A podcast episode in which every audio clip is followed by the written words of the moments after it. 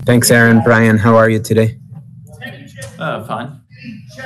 I was um, just looking at some of the big plays allowed by the the team over the last two games. I, I'd say 20 yards or more.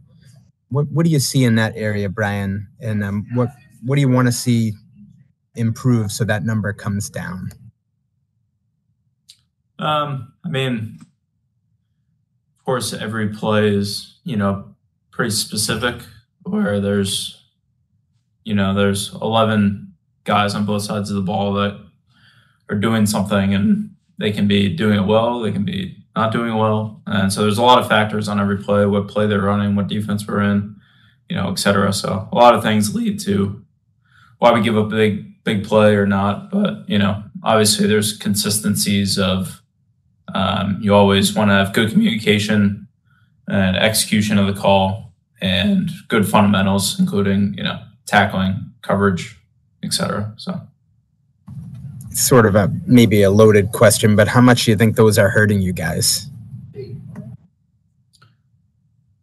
big plays always hurt. Um, you know, it's about uh, you know, anytime you give up big plays on defense, that's that's about the the worst thing that can happen. Now, um, we've had we've played a lot of good defense this year, so that's you know what I expect going forward. But yeah, I mean, if you're you're asking about big plays, if you're on defense and you give up big plays, that's you know about the worst thing that can happen. So. All right, we'll go to Evan Lazar, followed by Nick O'Malley, then Ian Steele. Go ahead, Evan. Hey Brian, how you doing? How's it going? Good. Uh, I just wanted to ask you just, just uh, about Marte uh, and just you know how his development has gone uh, from your perspective as a deep safety. I know that's not something he did a ton in college, so uh, you know I was just curious, you know that that has gone, and I, I know it you know looks kind of like he's been involved in some big plays over the last couple weeks, but uh, you know rookie just you know trying to learn the spot. I, I assume. Yeah. Um, Marte is a guy where his strength as a player is probably his versatility to um, play in the box and have the speed and athleticism to play, you know, other places on the field. So, um, you know, he's a guy as a rookie coming from a small school who you want to um, get experience throughout the defense and have him understanding the defense as a whole so that as he continues to get more and more involved, he really really understands what he's doing and how he can fit in.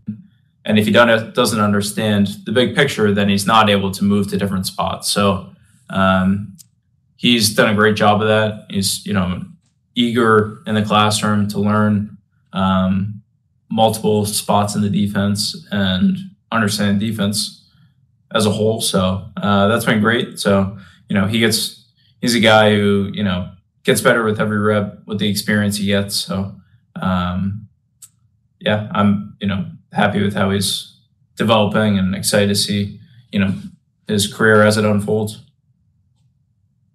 Yeah, and, and, you know when you guys drafted him, I, I, know you might not be completely involved in those types of decisions, but you know, did did you view him as somebody that you thought was going to be you know playing in in the deep part of the field, or you know is that something that's just kind of developed over the course of the season just because of you know team needs or or whatever?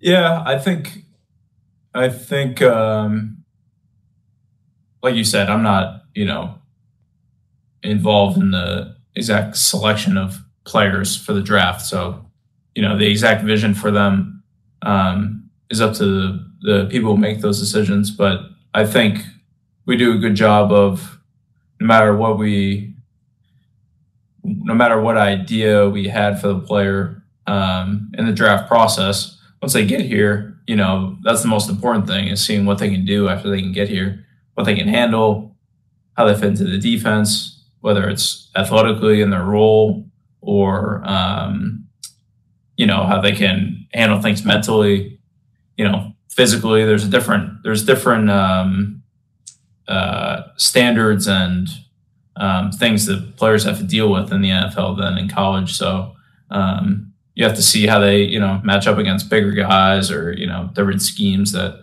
run at this level and um, how they can fit in. So I think he's shown the ability to do multiple things on the field, and so we're trying to um, develop him in that way. Great, thank you. Appreciate it. We'll take our uh, final two questions from Nick O'Malley and then Ian Steele. Go ahead, Nick. Hey, Brian, how's it going? Hey Nick, how are you? Uh, excited for the Frankfurt trip? Yeah, I mean, it's it's just amazing to think that I'll be in Germany in uh, a couple days. Pretty wild.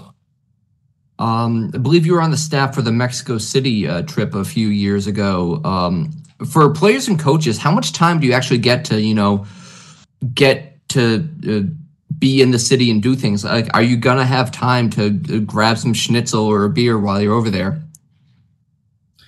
Yeah, it uh, it kind of depends on the schedule, you know, with the team and how long we're there and stuff. So, um, yeah, it'll be interesting. I don't know. We'll see.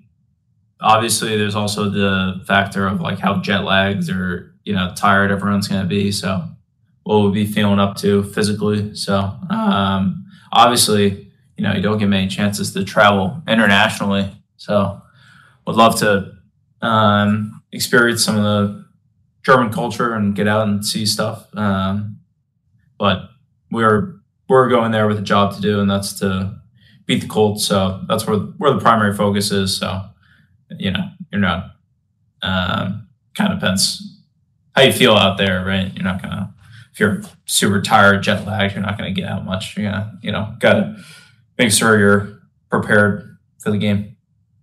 Thank you. And we'll take our final question from Ian Ian Steele. Go ahead, Ian. Hey Brian, how you doing?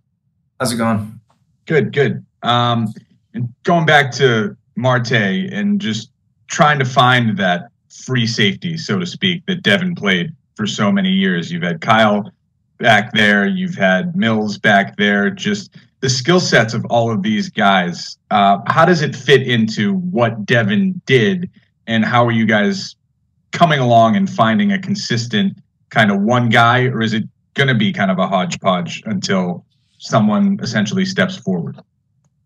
Yeah, I think um, I love I love Devin and loved working with Devin, and we are lucky to have him for a long time. Um, but he's not here anymore, so you know we're not really looking for Devin or looking for um, someone who's going to be Devin because that person isn't going to exist. He's he's done, unfortunately, for us. So um, we were lucky to have him for a long time. But um, as far as filling that role, we're you know the goal is to just play the best defense we can with the with the guys we have, and um, thankfully, I'm really confident confident in the group we have with what they can do, and they have a you know multiple different skill sets that can help us, you know, in a lot of different ways, and that's that's a strength for us, and um, you know, something that we can use to our advantage. That um, you know, multiple people can do the same role, can do different roles, um, and as the season goes, you know, sometimes roles uh, narrow, and sometimes you want to open it up more and keep it more versatile. So that's kind of a week to week thing or a um, you know game plan thing. See how see how it goes as the season goes on, and uh, yeah. But unfortunately, we can't. Fortunately, Devin is irreplaceable, so we'll, we're trying. We're doing our best, um, and thankfully, I have a lot of confidence in the guys guys we have, and they've been great.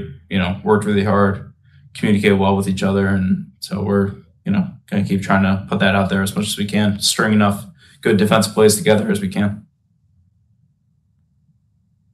All right. Thank you, Brian.